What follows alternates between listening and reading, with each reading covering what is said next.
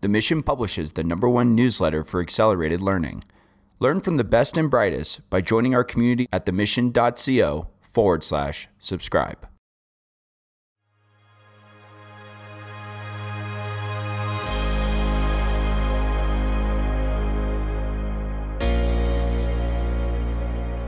In part two of this special interview on The Mission Daily, Chad sits down with Debbie Karg-Motoro, author of Fast Into the Night, A Woman, Her Dogs, and Their Journey North on the Iditarod Trail.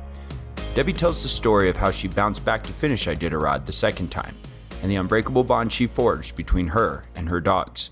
We hope you enjoy. So the, the first time you finally called it quits, it's not going to happen this time, but when you stopped, I don't want to say quitting because you you came back and you won, or you, you know, you finished the race, but how did you finally just relax and say, okay, I didn't make it this time, but I'm going to make it next time? What was that process like? Well, it took a long time. I returned with some assistance to the Shaktoolik checkpoint. My dogs and I were flown to Nome in a volunteer, there's there are a tremendous number of volunteers that help with the race. And one group of them is called the Iditarod Air Force. And they have nothing to do with the military Air Force, but they're volunteer bush pilots that donate their time to the race to transport gear to the each of the twenty-two checkpoints. And they transport dogs and mushers.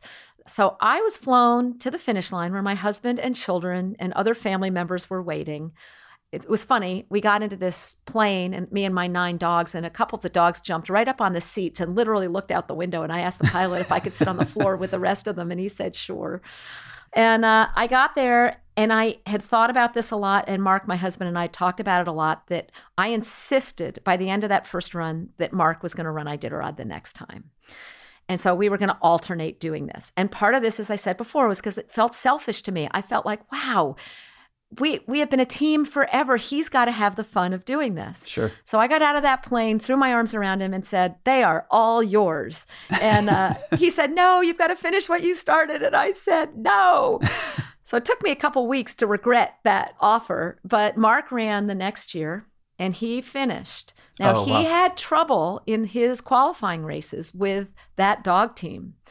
So we... For similar reasons? For similar reasons. And that year was tough between me and my husband because I had many more sled hours on me and he was the support person, right? So all of a sudden I have to become the support person, except he's a full-time attorney. So I did a lot of the training for him. The dogs acted up on some qualifying races and we... I all of a sudden realized I had to coach my husband. You know, that was my new job. And mm-hmm. I knew these dogs better than anybody and he was... asking me, please, to take charge.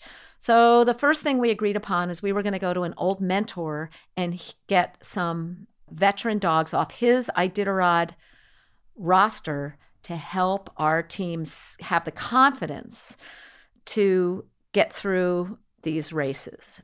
And so we leased from a wonderful friend and mentor called Vern Halter, who was a very accomplished musher, four dogs that Mark took on the race. And he got to know him, no problem. The next year, his finish line then became my new starting line because I knew through the whole right. year that Mark was running, if he wasn't successful, I wasn't going to go again. Right. People were saying to me, Debbie, you need different dogs. Well, those were our dogs. I wasn't going to sell my dog team. Mm-hmm. I, I would never sell a dog team. I mean, those were the dogs that I had committed to. We were going to have a lot of fine adventures together. And if they didn't, if we couldn't work this out, I would do something else with them. We'd go on expeditions or something like that, but we were not, I was not going to give away these dogs or sell the dogs. So Mark's finish line gave me a green light to myself that yes, I was going to do it again. So my first race was in two thousand three. Mark finished in two thousand four. Now he and Andy, the two boys in the family, have Iditarod finisher belt buckles and I don't, which was a bone of contention for quite a while. So I went in two thousand five and did finish. But at that point, the stakes were pretty high. And I took the original dogs.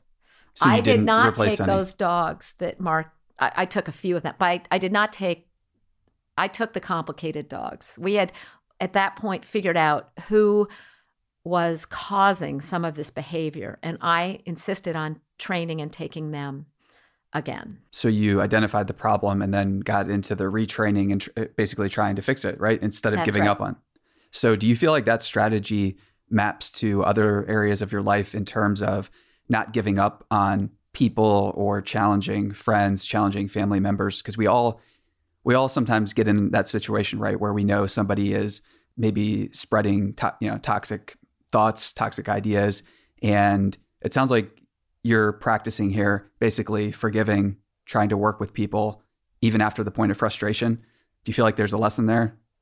I knew I'd learned something today. Yes, you're absolutely right. And I can improve in that. Yeah. And this is something I'm working um, on. Yeah, I'm trying to figure out. Yeah. I, I de- that is actually not a lesson that I had identified from this race. And I certainly learned it. I think I could benefit by spending some time thinking about it and applying it to, to some human situations. Yeah. I'm, I mean, I'm yeah. definitely like in, in awe of you doing that, because it seems like it would be very, very easy to just say, let's just use the different dogs. Let's use the the professionals, I guess, or the the ones that have already proven themselves in a way. But... Right. Well, the dog-human relationship is so tight. I never would have, I mean, the dogs are part of my family. So like I would never trade out a family member for a new family member. Sure. However, yeah. It is a very logistical experience, undeniably, to get from Anchorage to Nome by dog team, which does have some similarities with work associates or friends you're engaging on a artistic project with or whatever. And right. I you think, need some constraints and some yeah, rules. Yeah, I think and... to have the the resilience, the patience is is a really hard thing to do sometimes. And there's lots there from my race. The reality is my second race did not go smoothly either. And we had trouble again on the sea ice. Wow. So you're back to the sea as Much you're approaching it. to my it, horror. As you're approaching it, are you worried? Are you freaking out a bit? Or are you doing a good job of staying calm? Well, as we approach it, I have a dynamite dog team. I'm a much better musher than I was before. And I have dogs that are better trained. We're in great sync.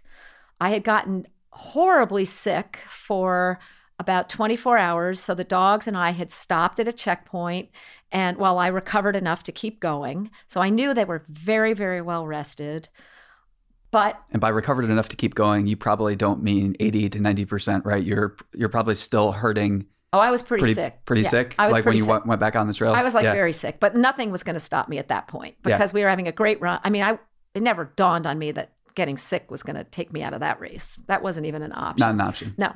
So we approach the sea ice, and I am a type A person. I get anxious like everybody else. A lot of this book is about that landscape between daring and doubt.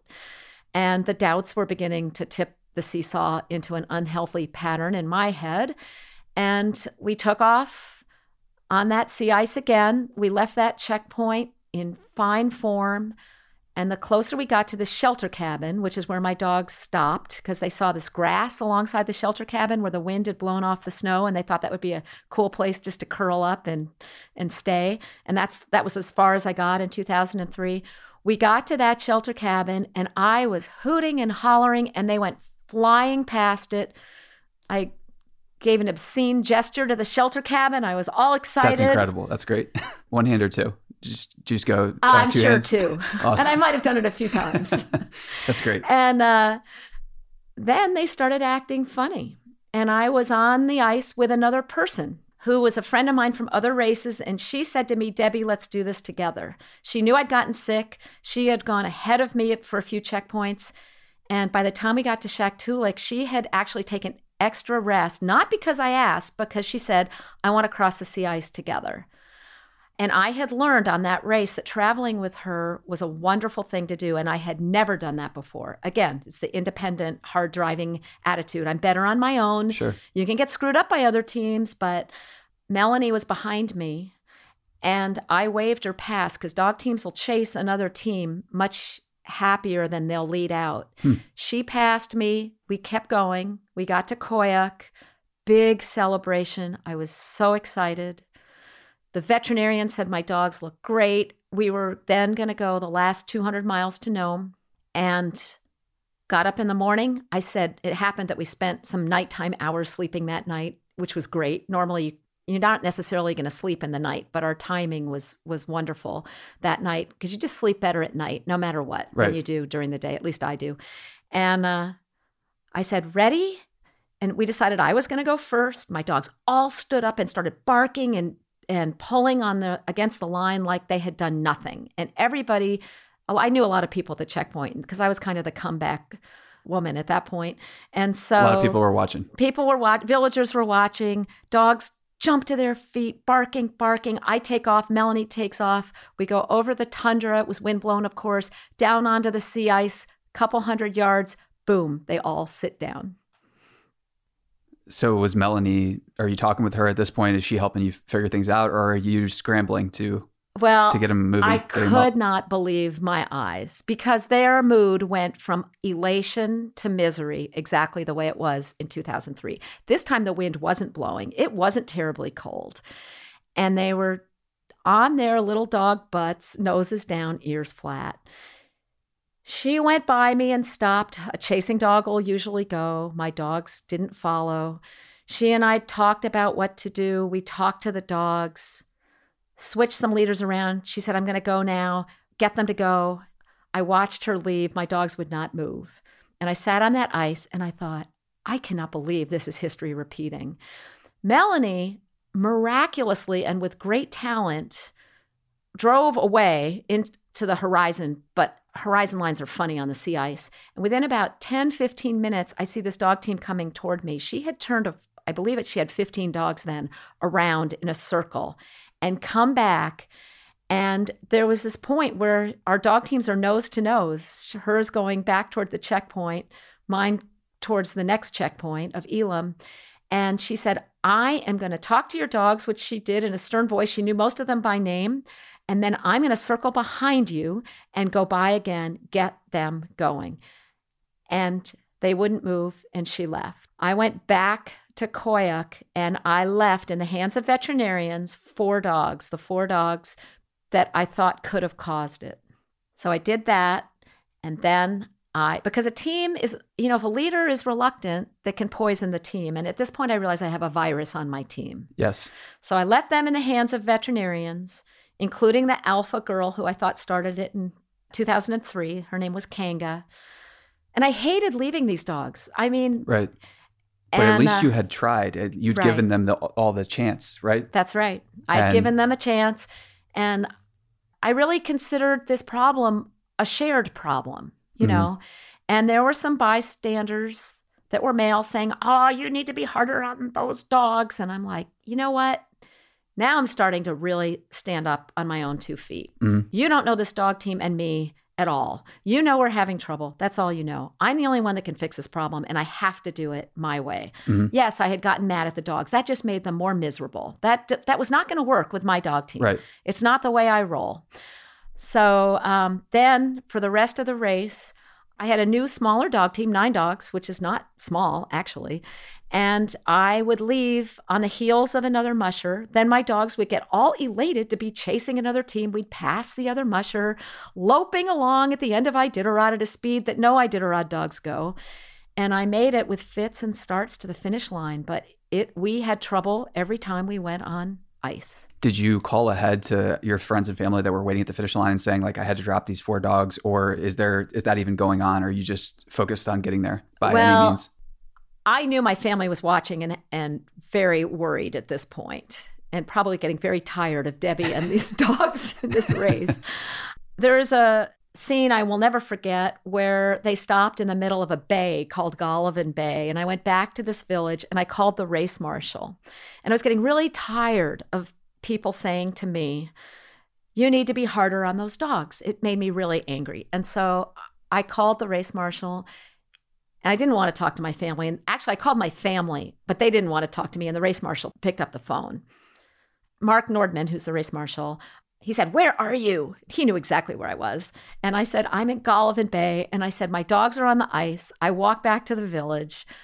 I said, if this is our finish line, it's okay with me. And then I said, you know, those belt buckles aren't very good looking anyway. And, I, and in hindsight, I realized that was such a ridiculous thing to say, but we, the joke in our family had become that Andy and Mark had these belt buckles and I needed mine. And he said to me, which you get after successfully completing. Right. You get the belt, the belt buckle is the finishing, you know, it's like a World Series ring or something. Sure. And so he said, Debbie Modrow, you listen to me.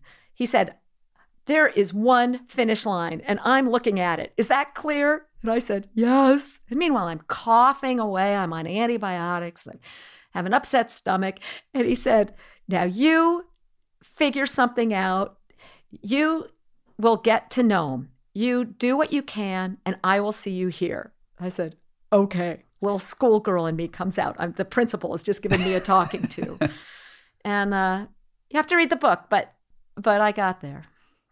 So you got there. I did finish with a very happy, healthy dog team that went flying over the last twenty-two miles of the Iditarod. Because there... they'd gotten lots of elective rest in the end. What was that feeling like? And was that feeling, did it make it all instantly worth it? Did it, how did your mindset change at the finish line? I will say I will never experience satisfaction like I did running down Front Street of Nome. I had a history of seeing my son do that, my husband. I had dreamt of that moment, and I had fought tooth and nail to get there. And really, until I was on that, there's sea ice right outside of Front Street. I mean, I I wasn't sure if I was ever going to get there until like the hour before. But it people have said, oh, what a triumph. And it wasn't purely that. And I knew it at the time.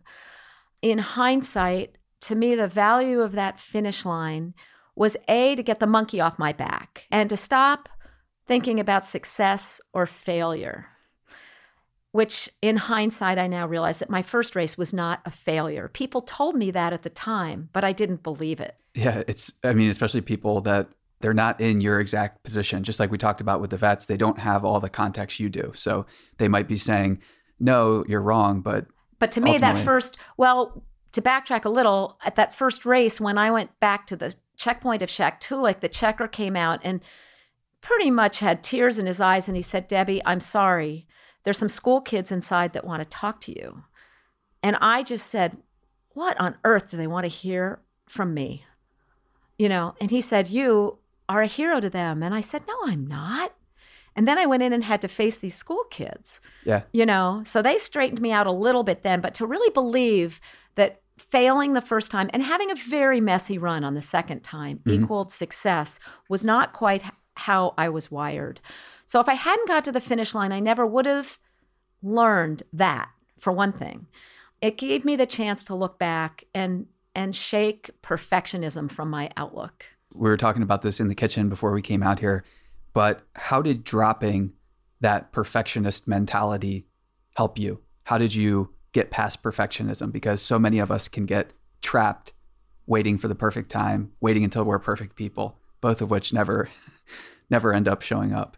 This is why I, I still believe so much in taking on big projects that you think you can't do, or if to, to do something that you think is impossible, I think is really important. Now, I've been fortunate. I elected to do this. People are put in impossible, devastating circumstances all the time through right. no doing of their own. So let's face it, running Iditarod is a luxury. But the lesson I learned can be applied to the hardest moments in my life. You know, a family member gets in a devastating accident or the miscarriages, things like that. To have the resilience, real resilience to me comes from keeping your eyes on a distant horizon line, not getting too stuck in the moment mm. and recognizing that each each moment along the way is not going to be perfect any more than the whole way is going to be perfect. And you just have to look beyond the present if you can get your wits about you, keep a sense of humor, and let yourself off the hook a little bit.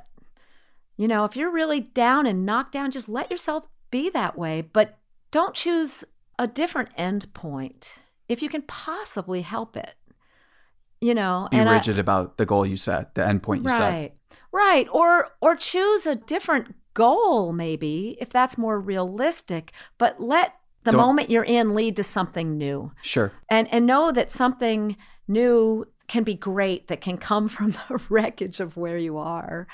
You know, and I think about this in a lot of different ways. A reader pointed out to me that that's the secret of aging, is not to be a perfectionist. And I thought, huh, I learned so much from my readers, and this is one more of those times. But I have known people that have devastating accidents, mm-hmm. and their whole, the view out their window changes completely. And lo and behold, there is another way to have an incredibly productive, loving, and fruitful life. Wise words. So speaking of readers and having faith and building resiliency and everything like that, your book was first published in two thousand thirteen? twenty sixteen. twenty sixteen, sorry. And so your, your book is published in hardcover, and it's just been published this summer in paperback. How has that been, and who is this book for? What did you seek to do with this book? So I wanted to give something back. I felt like I'd lived a wonderful journey that I was very fortunate to live, and I wanted to make sense of it, but I also wanted to share it, because to me that made it seem like it was living up to the quality of what I'd been so fortunate to experience. I thought writing a book would be very easy for me. Ha ha. So I set out to go to writers' conferences a couple times a year, and I figured within three years I would have a really good draft, and I thought that was a decent amount of time to put into it. Well, at the end of three years, I was talking to agents and editors who loved the idea but kept telling me what they wanted the book to be about. And I realized that it didn't matter what they wanted the book to be about. I knew that the book needed to be an artistic expression from my deep self. Mm-hmm. And so I went back to school to get a M F A in creative writing. And at that point, I was, I guess, fifty-five, and went to a low residency M F A program. Pacific Lutheran University has this fabulous program. The classmate, my classmates were between twenty-five and eighty-five, I think, seventy-five or eighty-five. And uh, I learned how to write up to the standards of my story, at least. And so I did that. But interestingly enough, I don't think I would have finished the book if I hadn't finished Iditarod, because a lot of what I just described about resilience came into writing the book. And at one point at school, I walked into a workshop, and there was a quote up on the wall by William Stafford. It was about writing, and the wonderful, wonderful faculty member was trying to encourage everyone through the trials of writing. The quote by William Stafford reads, "Maybe your stumbling saves you, and that sound in the night is more than the wind." So I looked at that and I nearly fell over, because of course that windy That's mutiny profound. On the sea ice had just about derailed my Iditarod dream, so to speak. And it really was the stumbling that saved me. And and now I'm working on another book, and I have to remember this again and again and again, because it's the same thing all over again. And it's the same thing about perfectionism. I can write a chapter into the ground and kill it completely if I don't keep sight on the next chapter and the next and the next. Even though I've learned this lesson, I'm as guilty as anyone is falling back into that trap. Same here. It's something we all have to, I guess, keep working I think we just every have single to, day. This is why I like talking to people, because I remind myself of what I learned. Same here. Debbie, this was such a pleasure. Thank you so much for taking the time. And for everyone out there, be sure to check out Debbie, check out her book. And you're online, you're on the socials. So is there any place that listeners should connect with you? Uh, well, I have a website at Debbie Clark Motoro dot com, and um, I'm on Facebook, two different websites. I tried to make Debbie Clark Motoro be the professional website, but I, I can't keep them separate. It's just the way I am. No, so, that's perfect. And I'm on Instagram also. Okay, fantastic. Thanks so much, Debbie. Thanks. It's a real honor to be on the show with you. Oh, it's, yeah, our pleasure. Thanks.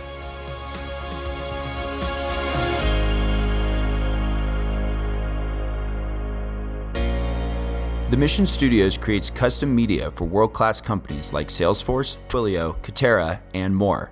To connect with our team of creatives, you can reach us at info at the mission dot co.